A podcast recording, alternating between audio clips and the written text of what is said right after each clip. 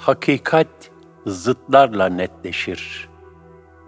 Allah Resulü sallallahu aleyhi ve sellemin başka hiçbir mucizesi olmasaydı, sırf cahiliye devri insanlarını beşeriyete fazilet numunesi olacak zirve şahsiyetler halinde yetiştirmesi bile nübüvvetini ispata kafi gelirdi.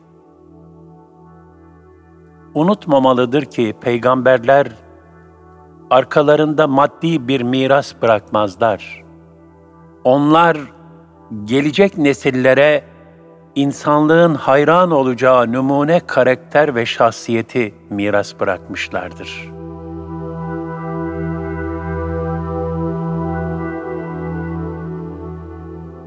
Hakikat zıtlarla netleşir.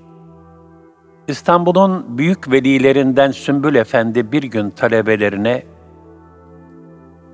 eğer bütün dünyayı baştan sona değiştirme imkanına sahip olsaydınız, neler yapardınız diye sormuş. Her bir talebe kendi gönül ufkuna göre en doğru, en güzel ve en mutlu dünyayı tarif etmiş. Kimi bütün dünyanın cennet bahçesi misali çiçeklerle müzeyyen olmasını isterdim demiş. Kimi de bütün gariplerin sevindiği, çaresizlerin dertlerine çare bulduğu, bütün hastaların şifaya bulduğu huzur dolu bir dünya isterdim diye cevap vermiş. Talebelerinin fikirlerini tek tek dinleyen Sümbül Efendi, bir tanesinin hiç söz almadığını fark etmiş ve ''Oğlum Musluhettin, sen ne düşünüyorsun? Dünyayı nasıl değiştirmek isterdin?'' diye sormuş. Musluhettin, ''Efendim, ben haşa Cenab-ı Hak'tan daha alim, daha hikmet sahibi değilim. Ben aciz bir kulum. İnsan nefsini tanırsa Rabbini daha iyi tanır. Şüphesiz O'nun tesis etmiş olduğu bu dünya hayatında her şeyin bir yeri ve hikmeti vardır. Bana kalmış olsa, ben her şeyi yine olduğu gibi merkezinde bırakır ve takdiri hüdadan razı olurdum demiş. Gözde talebesi Muslihiddin'in bu cevabını çok beğenen Sümbül Efendi, evladım, çok güzel ifade ettin. Madem sen bu dünyada her şeyi merkezinde bıraktın, biz de bundan sonra sana Merkez Efendi diyelim demiş. Düşünmek gerekir ki, bir tiyatro sahnesinde bir senaryo oynansa gayet kolay anlaşılır. Fakat iki üç senaryo aynı anda sahneye konulsa, roller birbirine karışıp senaryolar anlaşılmaz bir hal almaya başlar. Halbuki cemadat, nebatat ve hayvanatıyla sayısız varlıkların adeta ilahi bir senaryoyu andıran kaderlerinin aynı anda sahnelendiği bu dünya hayatında böyle bir karmaşa ve keşmekeş yaşanmaz. Bilakis bütün hadisat, vukuat ve oluşlar birbirini ahenkle tamamlayan ilahi kudret ve sanat harikaları ilahi ibretler ve hikmetler manzumesidir.'' Gerçekten bir imtihan mekanı olan bu dünyada her şey hamd, şükür, zikir ve rızaya vesile olacak şekilde Cenab-ı Hak tarafından sonsuz bir ilim ve hikmetle tanzim edilmiştir. Onun tanziminde boş ve abes yaratılmış hiçbir şey yoktur. Hiçbir şey onun ilim ve hikmet sıfatlarıyla tezat teşkil edemez.'' Bu sebeple beşer aklının çözemediği hadiseleri de tevekkül ve teslimiyetle karşılamak icap eder. İnsan idraki bu dünyadaki her şeyi ancak zıttı ile kavrayacak şekilde yaratılmıştır. Mesela renkler arasında kontrast, zıtlık arttıkça daha net bir görüntü elde edilir. tıpkı siyah bir örtü üzerinde beyaz bir noktanın hemen fark edilmesi gibi. Bu hakikat maddi manevi her hususta geçerlidir. Bundan dolayıdır ki soğuk bilinmeden sıcak tam olarak kavranamaz. Yiyeceklerin ekşisi, acısı, tuzlusu olmasaydı tatlı ve lezzetli olanı da bilinemezdi.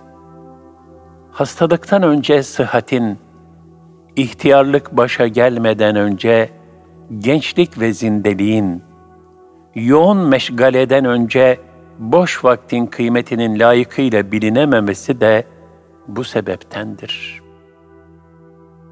Bütün bunlar gibi hakkın ve hayrın fazileti de batıl ve şerrin rezillik ve çirkinliği karşısında daha net olarak idrak edilir. Merhum Necip Fazıl'ın Ey düşmanım, sen benim ifadem ve hızımsın. Gündüz geceye muhtaç, bana da sen lazımsın. Mısraları, alemde her şeyin zıttıyla kaim oluşunun ebedi bir ifadesidir. Yani kötü örnekler, güzel örneklerin idrakteki yerini daha da netleştirir. Nitekim Cenab-ı Hak Kur'an-ı Kerim'de esfeli safirin, aşağıların en aşağısı durumundaki firavunları, hamanları, nemrutları misal verdiği gibi, bunun zıttına hakkı, hayrı ve güzel ahlakı tebliğ eden, ebedi saadet rehberi peygamberleri ve onlar içinde de bilhassa beşeriyete emsalsiz bir örnek şahsiyet olarak armağan ettiği Resul-i Ekrem sallallahu aleyhi ve sellem Efendimiz'i de misal vermektedir. Velhasıl bu alemde her şey zıttıyla kaimdir. Zıttı olmayan bir şeyin idrak edilmesi mümkün değildir. Allah'ın zatının beşer idrakiyle kavranamayışı da onun eşi benzeri olmadığı gibi zıttının da bulunmayışındandır.'' İşte imanın aydınlattığı hikmet ve marifet nazarıyla kainata bakılırsa, her şeyin manası berraklaşır. Kötülüklerin ve şerrin bile yersiz ve hikmetsiz olmadığı kolayca anlaşılır. Fakat insan, hayat ve hadiselere sadece tek bir cihetten bakarsa, hikmetini kavrayamadığı bazı aksilikler sebebiyle lüzumsuz yere yese kapılıp karamsar olabilir.'' Halbuki şu ayeti kerimenin beyan ettiği hakikat ne kadar hikmetlidir. Bazen siz bir şeyden hoşlanmazsınız. Halbuki o sizin için bir hayırdır. Ve bazen de bir şeyi seversiniz. Halbuki o sizin için bir şerdir. Allah bilir, siz bilmezsiniz.''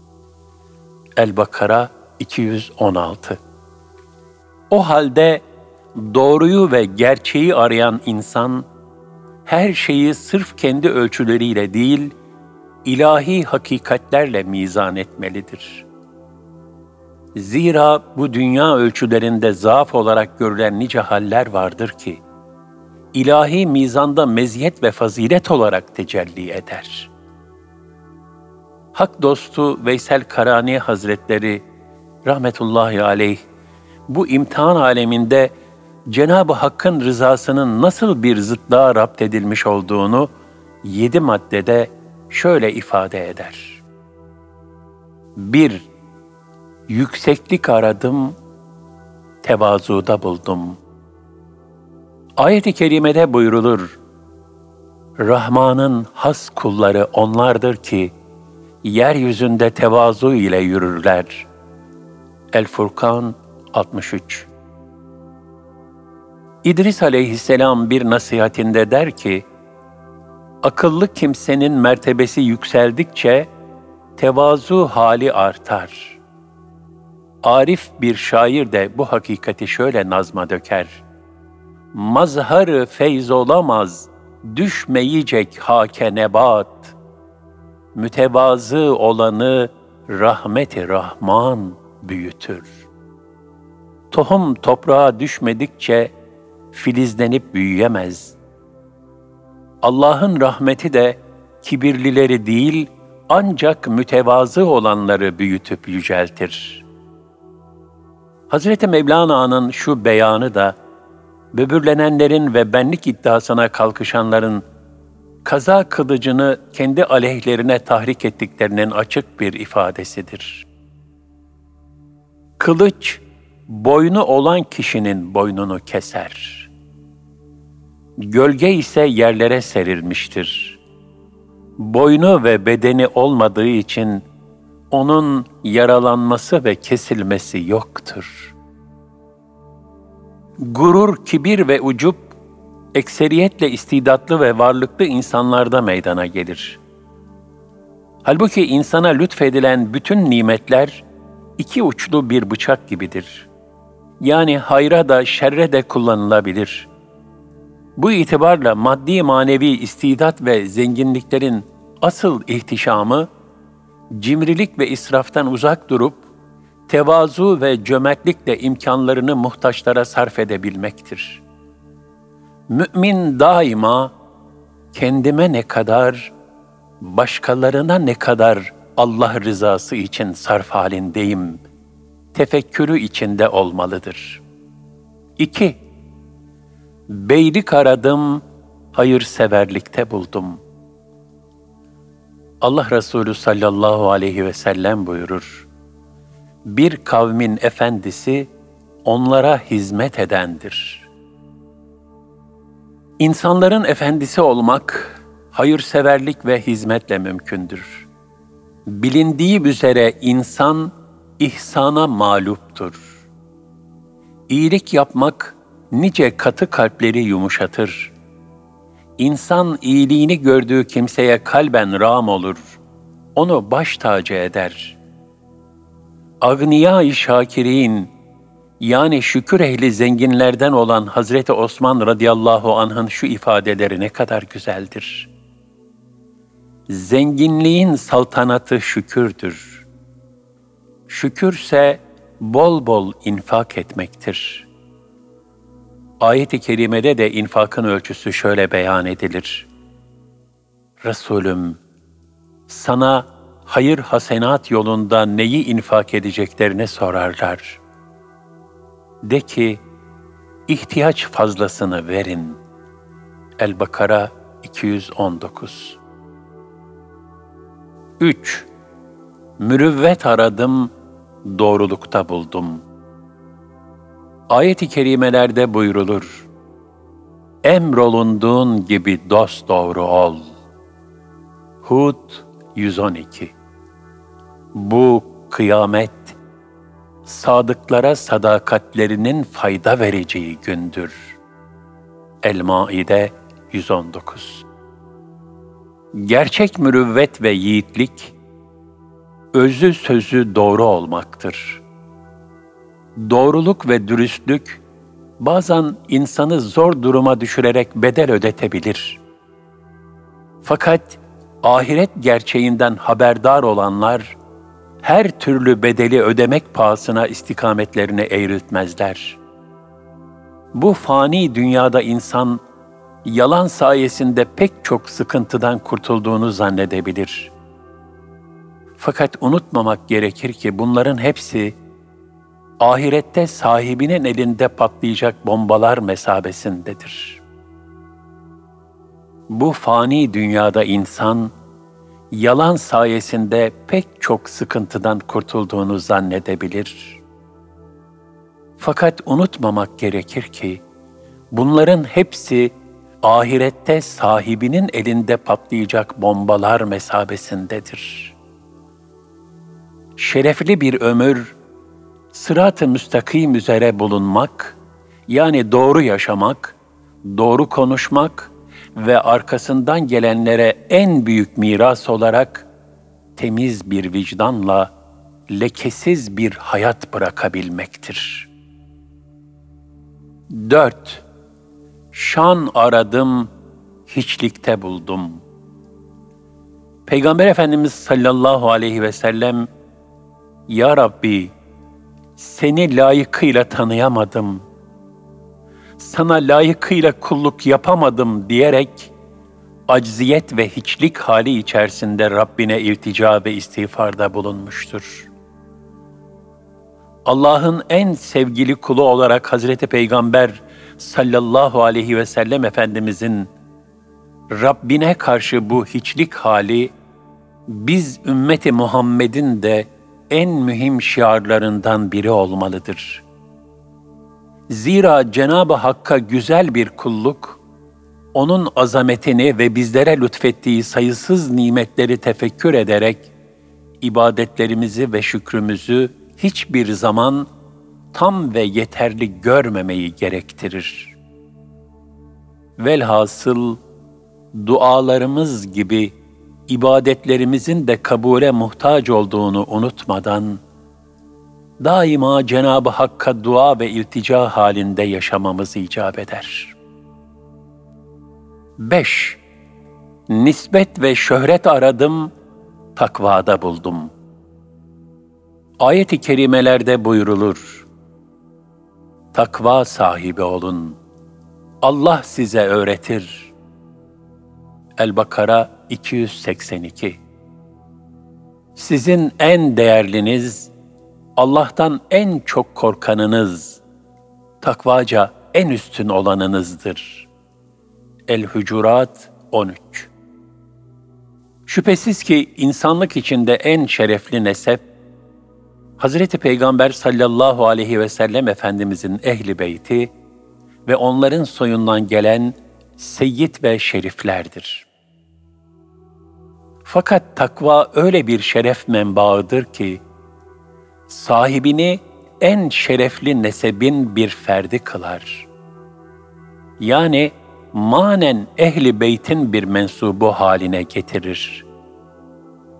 Nitekim Selman-ı Farisi radıyallahu an her haliyle o kadar güzel bir İslam şahsiyeti sergiliyordu ki, Ensar da, muhacirler de, Selman bizdendir diyerek onu paylaşamaz olmuşlardı. Bunun üzerine Peygamber Efendimiz sallallahu aleyhi ve sellem, Selman bizdendir, ehli beyttendir buyurarak onu taltif etti. Demek ki zahiri manada ehli beyte mensup olmanın dışında bir de manen ve ruhen ehli beytten olmak vardır ki mümin gönüller için şüphesiz ki mertebelerin en şereflisi olan bu faziletin yegane şartı takvadır. İnsanın asıl değeri Cenabı Hakk'a karşı içinde taşıdığı takva hissiyle ölçülür. Dünyadaki mal, mülk, makam ve şöhretle değil. Velhasıl takva Allah'a kul olabilme ve Allah Resulü sallallahu aleyhi ve sellemin ahlakıyla ahlaklanabilme sanatıdır. 6. Şeref aradım, kanaatte buldum. Hadis-i şeriflerde buyrulur. Kanaat bitmez tükenmez bir hazinedir. Dünyaya gönül bağlama ki hak seni sevsin. İnsanların eline bakma ki halk seni sevsin.'' Müminin şerefi geceleri kaim olmasında, izzeti ise insanlardan müstani kalmasındadır. Bazıları nice dünyalığa sahip oldukları halde, gözleri doyum halinde değildir. Kendilerine bütün dünya verilse, acaba aydan da bir parsel alabilir miyim demeye başlarlar.'' Kanaat yoksulu bu insanların halini Allah Resulü sallallahu aleyhi ve sellem şöyle tasvir eder. İnsanoğlunun bir vadi dolusu altını olsa, bir vadi daha ister. Onun gözünü topraktan başka bir şey doyurmaz. Fakat Allah Celle Celaluhu, tevbe edenin tevbesini kabul eder.''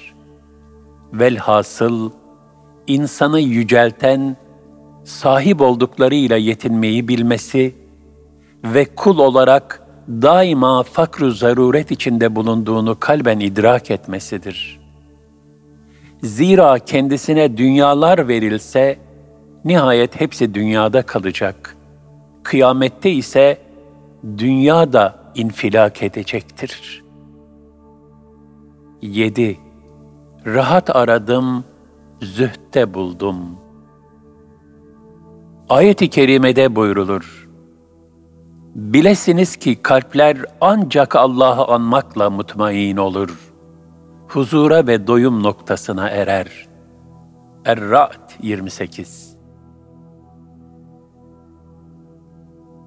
Zühd, dünya nimetleriyle meşgul olmakla birlikte onları kalbe sokmamaktır.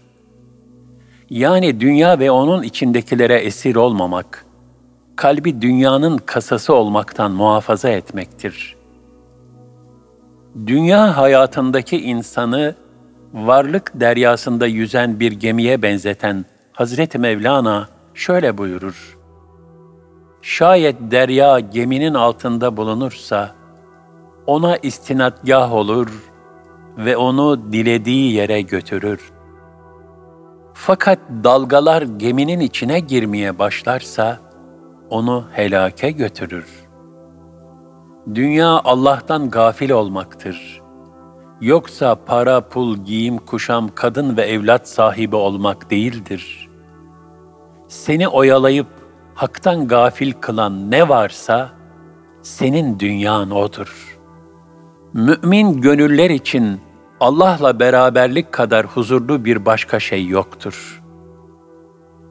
Allah'tan bir haber yaşayanların ruhları daima muzdariptir. Kendilerini avutmak için sarıldıkları dünya zevkleri ruha bir inşirah ve ferahlık veremez. Kasveti kalbin devası Hakk'ın rızasına vesile kılınması gereken dünyayı kalpte putlaştırmamak ve onun vasıta olduğunu bilip gaye haline getirmemekle mümkündür. Bu ise dünyadan kalben yüz çevirmeyi, onu kalbe sokmamayı gerektirir. Velhasıl, hakiki saadet, ancak nefsani arzuların zıttında gizlidir. İnsan, gözleri ve gönülleri çelen, yaldızlı ve fani zevklerin dünyasında değil, acı da gelse, ebedi hakikatlerin dünyasında yaşamalıdır. Sahabeden Abdurrahman bin Avf radıyallahu anh'ın şu sözleri bu hakikati ne güzel izah eder. İslam, nefse hoş gelmeyen bazı zor emirler getirmişti. Biz hayırların en hayırlısını, nefislerin hoşlanmadığı bu zor emirlerde bulduk. Mesela Resulullah sallallahu aleyhi ve sellemle Mekke'den çıkıp hicret etmiştik. Nefsimize zor gelen bu hicretimizle bize üstünlük ve zafer bahşolundu. Yine Allah Teala'nın Kur'an-ı Kerim'de onların bu hali müminlerden bir grup kesinlikle istemediği halde Rabbinin seni evinden hak uğruna çıkardığı zamanki halleri gibidir. Gerçek ortaya çıktıktan sonra bile sanki göz göre göre ölüme sürükleniyorlarmış gibi cihat hususunda seninle tartışıyorlardı buyurarak El-Enfal 5-6 tarif ettiği hal üzere Allah Resulü'nün yanında Bedir gazvesine çıkmıştık. Allah Teala burada da bizlere üstünlük ve zafer lütfetmişti. Yani biz en büyük hayırlara hep böyle nefsimize zor gelen emirler sayesinde ulaşmıştık. Cenab-ı Hak cümlemizi her zaman ve zeminde rızayı ilahiyi arayıp bulmasını bilen arif kullarından eylesin.'' Nefsani arzularının peşinde sürüklenerek ahiretini ihmal eden bedbahtların akıbetine uğramaktan muhafaza buyursun.''